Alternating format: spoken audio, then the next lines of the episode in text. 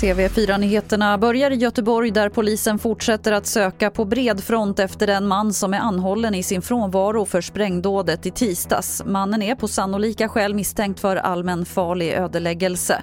Vår reporter Johan Håkansson berättar vad vi vet om mannen.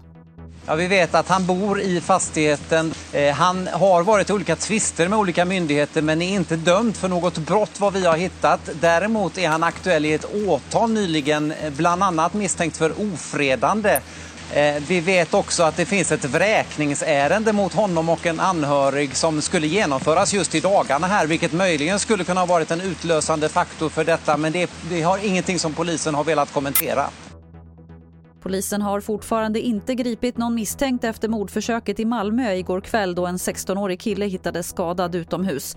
Enligt polisen ska det röra sig om stickskador men det är oklart hur allvarligt skadad han är. Flera personer har förhörts under natten men ingen misstänkt är alltså gripen.